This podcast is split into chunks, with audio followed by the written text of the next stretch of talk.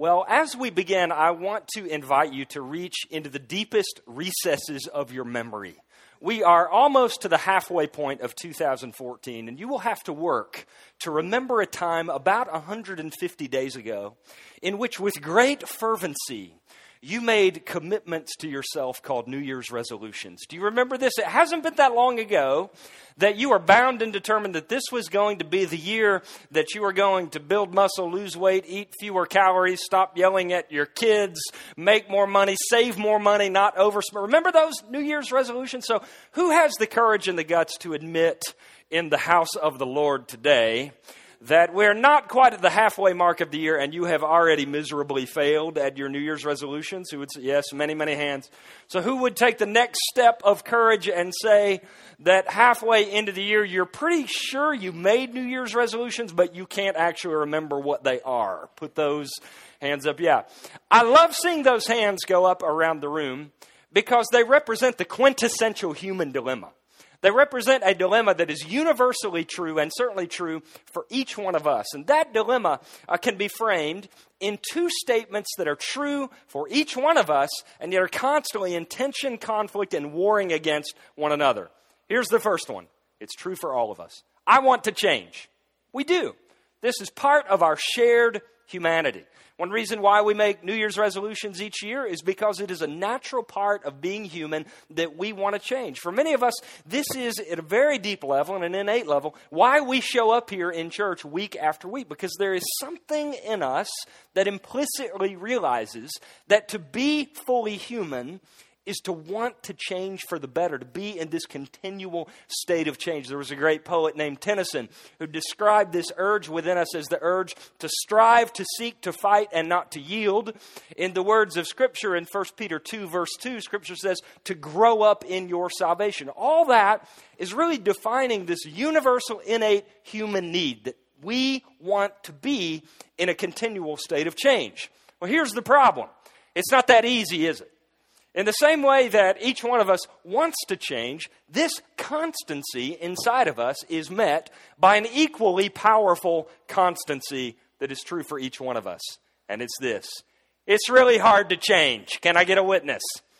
Yeah, don't rib your spouse, guys. It's hard for you to change too. It is. I know this uh, from working with high school students for many, many years. Jeremy and I both spent a lot of time in youth ministry, and I started to notice that the grades a 16 year old made were pretty much the same grades he or she made back in fifth grade and would mimic the same grades he or she would make in college. Why? Because it's really hard to change. And I've got news for you. If it's hard to change when you're 16, imagine how hard it is to change when you're 36 or 56 or 86. So we have these two realities grinding against one another deep within each and one of us every day the need to change, to be fully human, that is in this perpetual state of gridlock with how hard it is to actually change. Paul says in Romans 7, verse 21 So I find this law at work. When I want to do good, evil is right there with me. I want to change, and yet it's so darn hard to change. So enter into this dilemma the message of the gospel, the message of Christianity. Because I believe at the most basic level, the message of the gospel is that God makes to you and I a promise.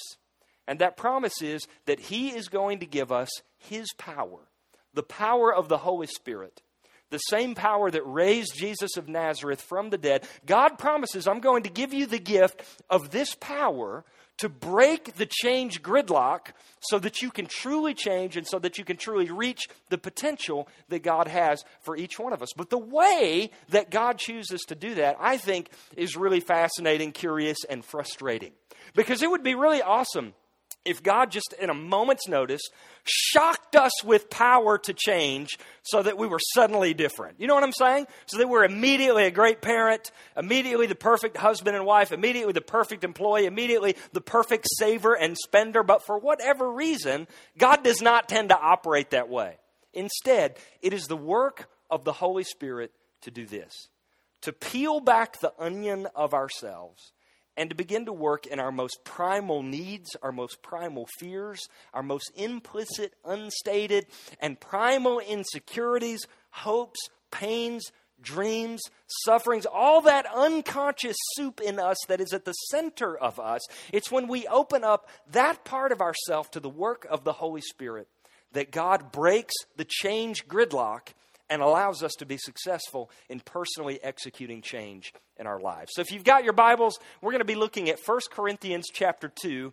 In order to do what I'm talking about, you've got to exercise the courage and the tenacity to peel back the onion of self so that God can work at the roots of you so that change becomes possible. I want to speak to you on three simple words this morning how people change. So I'm reading from 1 Corinthians 2, which is in the New Testament. It's past the Gospels. This is one of the earliest letters, um, earliest documents in the New Testament. It's written by a church planter named Paul the Apostle. And I think what's so important to do when we stop and read biblical texts like this is to remember that nobody really knows what the Christian life looks like yet.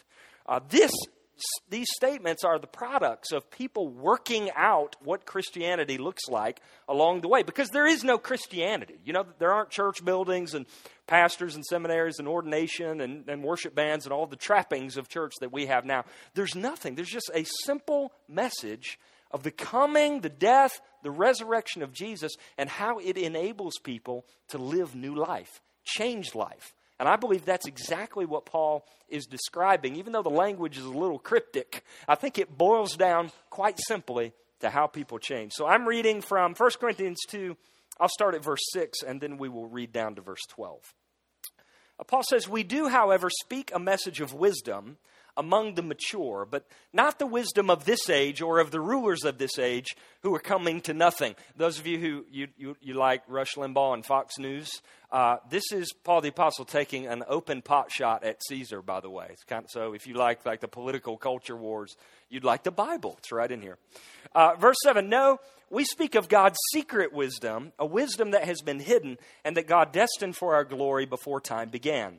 None of the rulers of this age understood it for if they had, they would not have crucified the Lord of glory. However, as it is written, no eye has seen, no ear has heard, no mind has conceived what God has prepared for those who love him. So Paul's basically saying that the entire history of God, the entire plan of God that was so hidden for so long, has now burst onto the scene through the coming of Jesus Christ, and that ultimate plan has been revealed to us. Verse 10 But God has revealed it to us by his Spirit.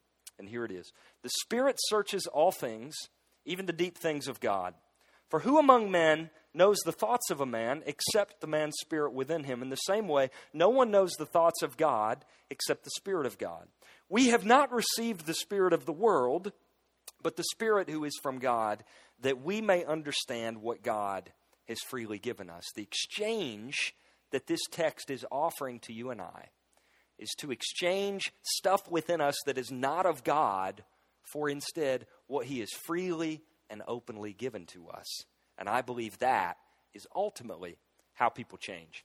Uh, a few months ago, uh, during what has got to be the worst winter we have experienced in the Atlanta area for some time, I got uh, to experience one of the coolest and most unique experiences of my entire life. I am I moonlight as a college and seminary professor in the field of New Testament, and so I, I had this opportunity for it's pro bono work, but all expenses are paid, and I got to fly to Port-au-Prince, Haiti, to teach for four days in the Church of God Theological Seminary there in the capital city. I was teaching the books of Luke and Acts to about uh, 40 working pastors who you can see pictured with me here on the screens. I'm a little bit hard to pick out. If you go to the bottom row and count over to the right about four people, uh, you'll see me there uh, wearing the suit and tie. I really felt bad about going uh, in January when you know we had like the snow zombie apocalypse thing happening because it was 85 degrees every day and sunny in Port-au-Prince, Haiti, and the seminary there is kind of set on the side of a mountain overlooking the sea. And there is no need for air conditioning because the breeze from the sea just blow, blew through the open air classroom all day long. I mean, I felt like I had died and gone to heaven. One thing I tell my daughters who are just six and eight, they're little, but I, I I still get the chance also to speak to a lot of high school students uh, from time to time. And I, I tell young people you have to figure out a way to do for a living what you love most in this life because if you do, you will be amazed at the experiences that God allows for you uh, to have. Now, I've been on missions trips before. I'm sure that many of you have as well. But I truly never been on a trip that was as cross culturally immersive as my trip to Haiti. And that is, and that is because, as you can tell, I'm the only American there. I'm traveling alone, and all day long I am submerged in Haitian culture. I'm with my students, speaking to them in their language through a translator. I'm eating with them, praying with them, worshiping with them, studying the Bible with them, going over written work with them. I mean, it was a full on immersive experience in what it's like to live in Haiti and to even figure out how Haitians think, which is so different from us. And it was in this immersive cross cultural experience that it began to dawn on me how people really change. Do you know the key to successful change in your life, in your church, in your family, in your marriage, in your business? It dawned on me in Port au Prince. The key to change is culture. And the definition of culture, now this isn't a bad Bill Clinton reference from the 90s, to those of you who remember that whole debacle. Not a typo here. A culture is is. Culture is is. Culture is all of these unstated, implicit truths that you have bought into, whether they're truth or lie doesn't really matter. You assume that they are true, and they create your worldview. Culture is the chair that holds you right now. You have had so many experiences with chairs, probably none of them have ever collapsed uh, beneath you. Therefore, you walk in this room and without even thinking about it, unhesitatingly, you assume that the chair will hold you. You don't even think about it. That's culture. Culture is all this subconscious soup deep within us that we assume that makes it very, very difficult to even make our assumptions explicit. And it was in Port au Prince as I began to be immersed in this very different culture that I began to understand that the key to change is first and foremost understanding my ises understanding what I implicitly believe to be automatically true without even thinking about it, that's the key to change. Let me give you a couple stories from my trip that will start to uh, flesh this out. I was really pumped up to get a round trip airline ticket to Port au Prince, Haiti for $375. That sounds like a good deal, doesn't it? I mean, to be able to fly internationally for under $400. Spirit Airlines. Have you heard of this? It's the worst flying experience that mankind has ever devised. And, you know, flying has never been fun, at least uh, not for me. The reason that the ticket is so cheap is that every last thing on Spirit Airlines cost money. I mean, those of you who fly from time to time, and I've flown a lot in my adult life, you know that flying is awful. You're late, you're cramped, you're uncomfortable, it's hot when you first get into the plane. But there's one bit of solace in the flying experience, and that is when you finally reach cruising altitude, you are going to get a free shot of Dr. Pepper. Just a free kind of sugar shot with maybe a cube or two of ice in there, and that kind of gets you through. No, Spirit Airlines, it's not free. Beverage service will cost you $4. It's ridiculous. It co- sorry if there are any Spirit employees, by the way. All apologies, but I'm just outing you. Um, it's $50 to take a carry on bag on a Spirit Airlines flight. Now, I get that the new racket is you got to pay to get your bags checked, you know, and the cargo part of the plane. No, just to bring a carry on bag, it's $50. I read an interview with the CEO because I was so shocked by this experience. And he, he was actually um, letting the public know that they would not charge for using the bathroom. I mean, they've had a conversation about this at the highest level of Spirit Airlines. Could we get away with charging people 10 bucks to use the bathroom? You want to know how bad it is? In an effort to cut cost, I'm telling you the truth, Spirit Airlines has eliminated that little uh, silver button that allows you to lean back in the airline seat like two inches and relieve the pressing, searing pain on your lower. You can't even do that. I mean, you're just leaning forward the whole time in discomfort. It is like they have resurrected that old Charles Dickens character, Ebenezer Scrooge, and made him the CEO of the airline. It's absolutely awful. So you can imagine how thrilled I was, given the discomfort of Spirit Airlines, to get on my connecting flight in Miami uh, to, and the flight, you know, all the passengers file in. We're about to fly over the ocean to Port-au-Prince, and the flight is like 20% full. In fact, safe to say, I've never seen a flight that, the, that was this empty. I was, it was amazing. But of course, Spirit Airlines, just being mean about everything, they pack you in like sardines they pack the rows full. So even though there are row upon row upon row of empty seats, I'm packed in there, the only American in, in this row, along with everybody else in the seats. You know what I'm saying? So I can't wait until the the captain dings off the fasten seatbelt sign once we get to cruising altitude so that I can get my own row. Brothers and sisters, this does not happen. Your own row. I mean, this is the stuff of Islamic paradise. Like you either get 70 virgins or your own row for the rest of eternity.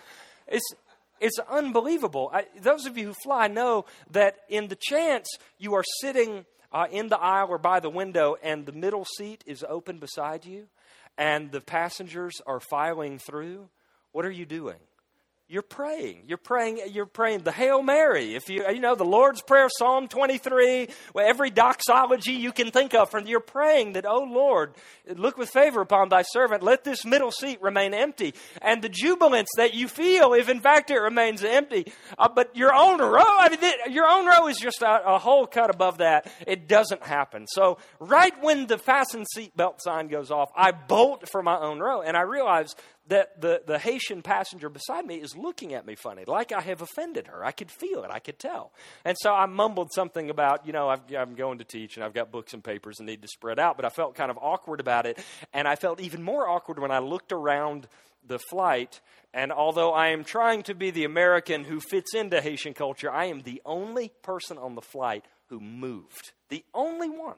All of the other Haitian passengers sitting in these tiny, cramped seats right beside one another, and literally nobody moves. And what's amazing is that when I relayed this story to my Haitian students, they looked at me as if they had no idea what I was talking about. Like they did not have the cognitive hardware to put together why it would be strange for somebody to want to sit close together to one another. You know, in America, we'll cut somebody up to get our own row. I mean, it's serious business. But there, none of the Haitians moved. Do you know why? Culture.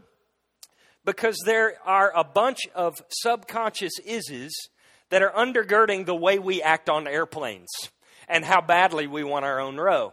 Here in America, we're the most individualistic nation in the world. We value privacy and we take our identity from standing apart from the group. That's our is. We're individuals, we're isolated, we're islands. But in Haiti, their cultural script is completely the opposite of that. Their cultural script is this life is meant to be public, life is meant to be lived in community with one another. So it would not be a preference at all to have your own row. That would be a bad thing. It would not be a preference at all in Haiti to stand apart from the group and kind of be an individual. And just like we tell our high school students, you know, you're so special and you're so unique, even though you're probably not. We do that here because, you know, it fits our cultural script. They don't talk that way at all. Anthropologists uh, call this in, in peasant cultures like Haiti dyadic personality. But I would not have been able to understand this cultural disconnect between me and Haitian culture without being able to articulate what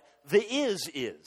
Let me tell you one more story. Uh, the Haitian classroom is really lively. I mean, it's really intense. It's not like the American classroom at all, and I've got a fair amount of experience in the American classroom. These, they are just absolutely worlds apart. In fact, my second day of lecturing there, I appointed a class leader, like a monitor or class president, to uh, uh, mediate all of the discussion, all of the discussion questions, because anytime I would say, Are there any questions? Uh, 20 hands would go up, people would jump up and down, and 20 people would be screaming at me in French, which I do not speak or understand. So it was kind of jarring. And the questions were super intense. Like, Professor, you said this, but what about this? Well, I disagree, Dr. Rice, with your interpretation on this. Professor, you said this, but what about here, here, and here? These are all the things I disagree with you about. And my translator, who's a really cool guy, uh, he called this the shooting range, which did not make me feel a whole lot better about, um, about the situation.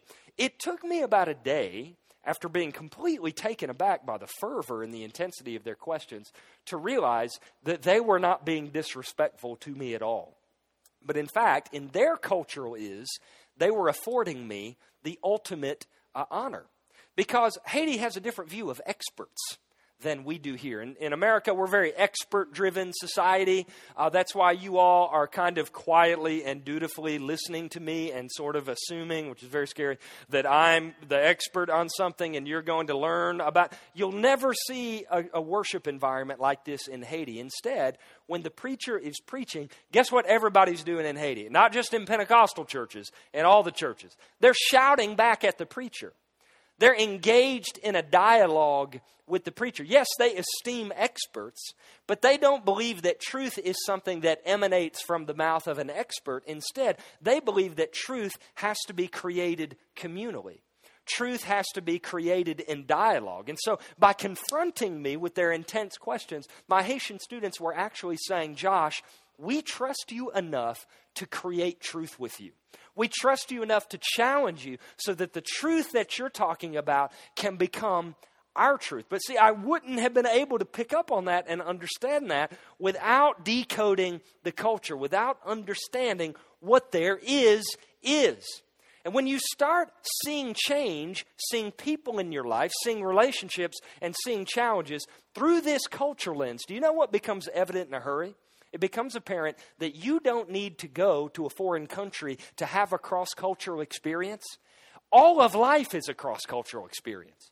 Every interaction that you have with another human being, especially in marriage, by the way, is an interaction with somebody who doesn't necessarily share your ises, but is instead this concoction of all kinds of insecurities and fears and primal drives that create for them what there is is. And those drives are inside of you too. Let me give you two case studies that will flesh out the power of culture, which will lead us to the power of change really, really quickly. And by the way, guys, I'm spending 99% right here because this is the change battleground, and I'll spend about 60 seconds on those two, okay? So don't get nervous. We're not going to be here all day or anything like that. Um, so last month was April, and I made the funeral march to the post office to mail in my federal taxes. It's uh, just you know one of the most depressing days of my year. Uh, it, that's just a hard check to write, folks. Thankful for the country, want to support the effort hard check to write under any circumstances. So I go to the post office already feeling, you know, not terribly thrilled about mailing this to the federal government. And, uh, you know, that feeling is completely um, pumped up by the fact that the line in the post office at Sandy Plains in Marietta is 16 people long. I counted 16 people with one register open. Now, you might think it's because there are no employees there at the post office. This would not be the case. They are there and they are aware of the line. I'm watching this all unfold. They're looking at the line, they're talking to people in the line, they are engaging the line, but it doesn't seem to cross the minds of any of the post office workers at this particular branch that they might do something about the line. Now, the federal government has hired a bunch of really smart, brainy people to crunch a bunch of really fancy numbers to try to figure out how to close the $5 billion, with a B, $5 billion shortfall that the United States Post Office cost you and I, the taxpayers, last year.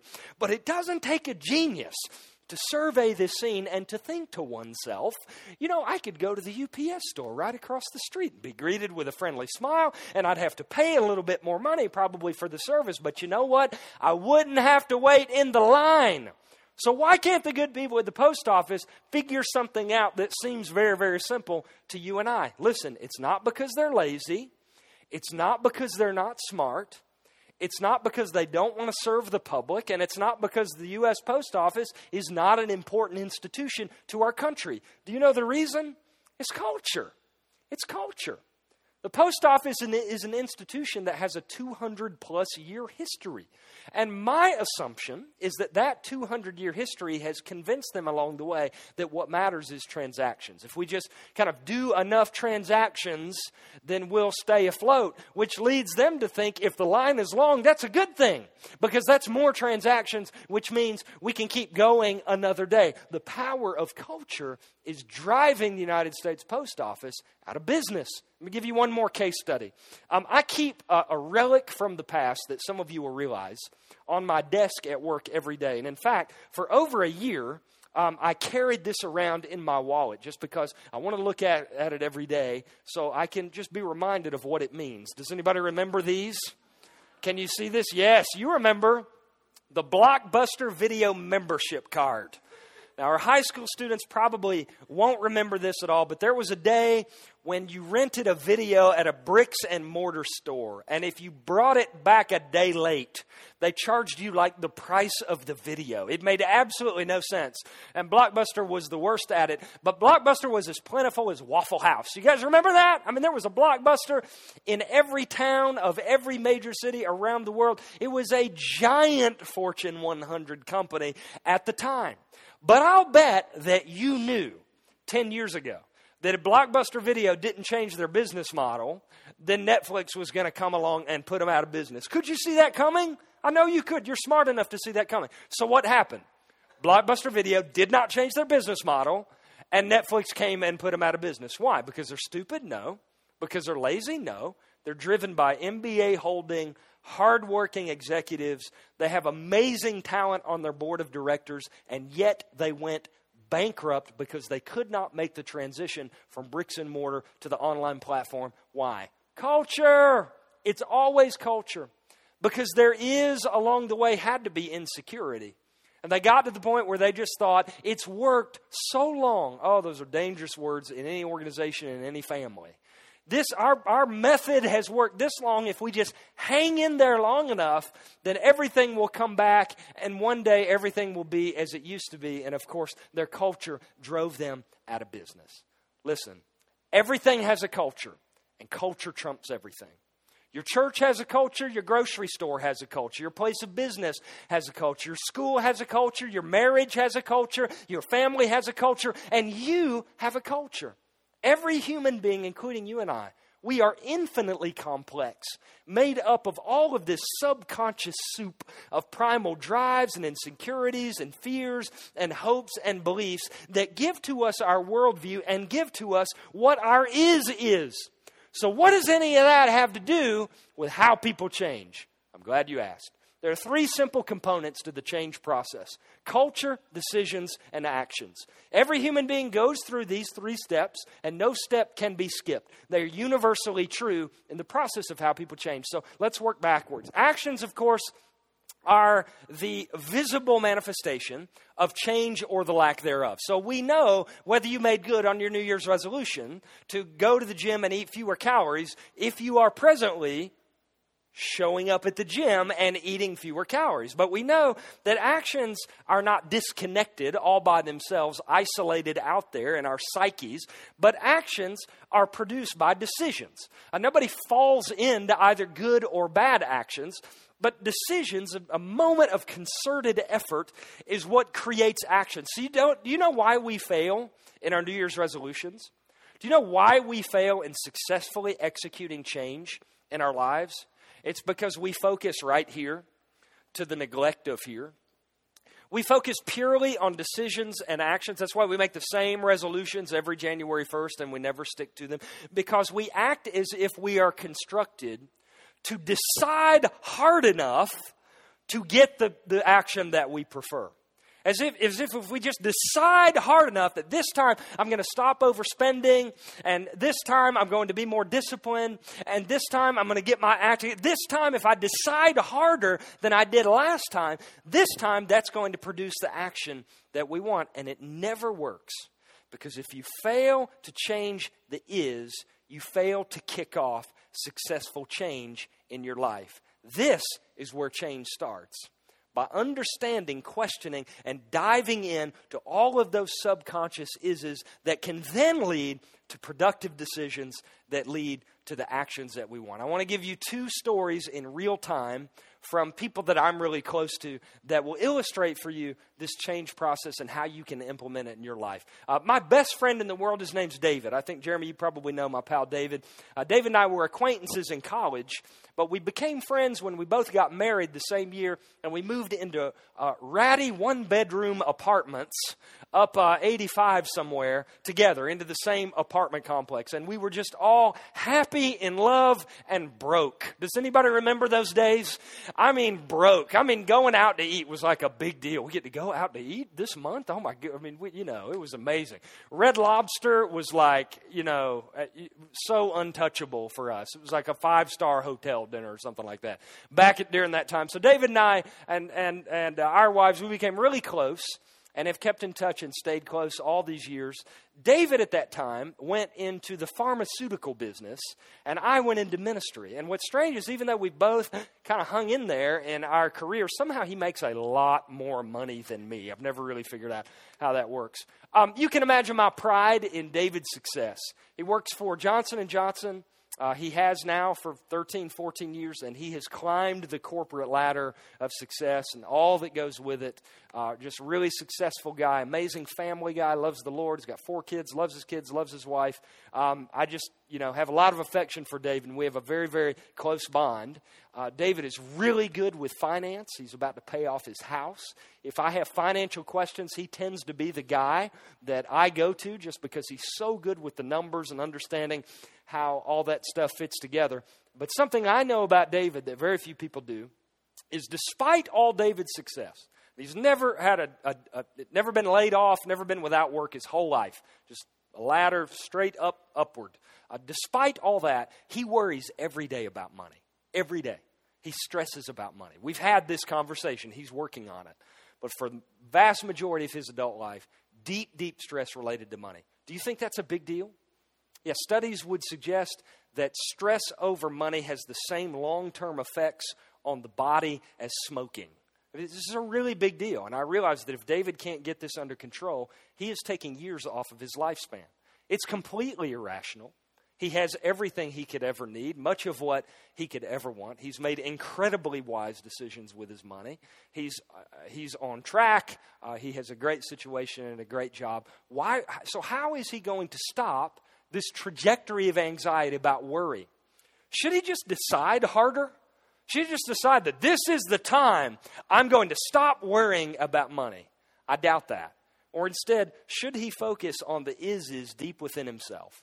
Because if he did, what he would discover is that his father declared bankruptcy when David was in high school, and then when David was in college, his father suddenly died of a heart attack.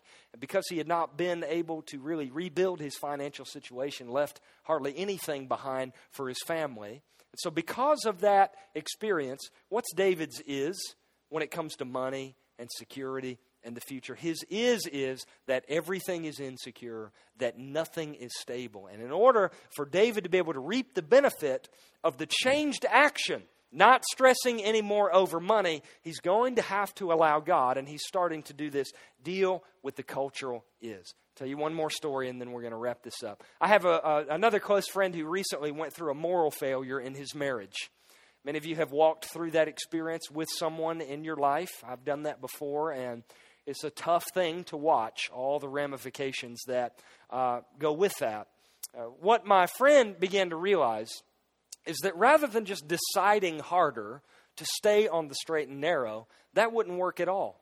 But instead, he realized that uh, his infidelity was actually the result of a bunch of addictive tendencies that stretch way back to his childhood. And what's cool is, as I've watched my friend subject his ises, all that stuff inside of him to the work of God, to the work of the Holy Spirit, I've watched him be delivered from harmful decisions that lead to really, really harmful actions. So, in order for change to fully take root, where is the battleground? The battleground's not in deciding harder. The battleground is not in thinking that we're just going to wake up one day and do life differently. But the battle is here. The battle is in the is. And it is there that God does his best work. The Spirit searches all things, the scripture we read before says, even the deep things of God. For who among men knows the thoughts of a man except the man's spirit within him? In the same way, no one knows the thoughts of God except the Spirit of God. We have not received the Spirit of the world, but the Spirit who is from God, that we may understand what God has freely given us. You see, I believe that it is the work of the Holy Spirit in our lives to dive into the culture of us, to dive into our ises, and to help us to exchange all of those ises that are contaminated for what God has freely given us. The message, the invitation of the gospel is that we can exchange anger that sometimes roots its way into our culture, into our is, for freedom. And we can replace uh, immorality for integrity. And we can replace greed for generosity. And we can replace uh, criticism for praise. We can replace all of those ises that will derail our actions for what God has freely given us. Ephesians 4, verses 22 through 24, I believe, epitomize, epitomize that change invitation, that we can put off the old self, be made new in the attitudes of our minds, and put on the new self created to be like God in true righteousness and holiness. Will you pray with me?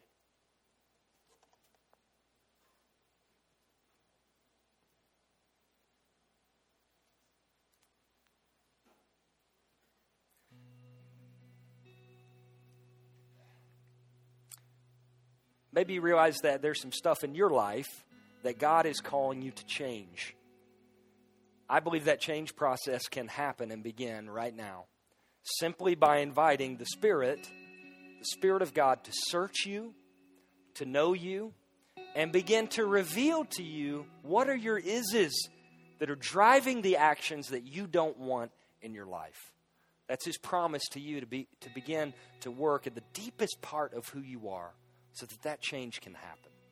Lord, I pray for my brothers and sisters this morning, especially, Lord, those who have been wrestling with change that they know they need in your life, that they know you want in their life. I pray, Lord, rather than getting on the hamster wheel of trying to decide harder, that instead, God, you would empower us to open ourselves up to the searching ability of the Holy Spirit that you might go to the roots of our culture, the roots of our is, and exchange our contamination and our pollutants for what you have freely given us. May we not believe lies anymore at the deepest parts of who we are, but instead, may we exchange every falsity and every lie for your truth and your truth alone. It's in Jesus' name that I pray.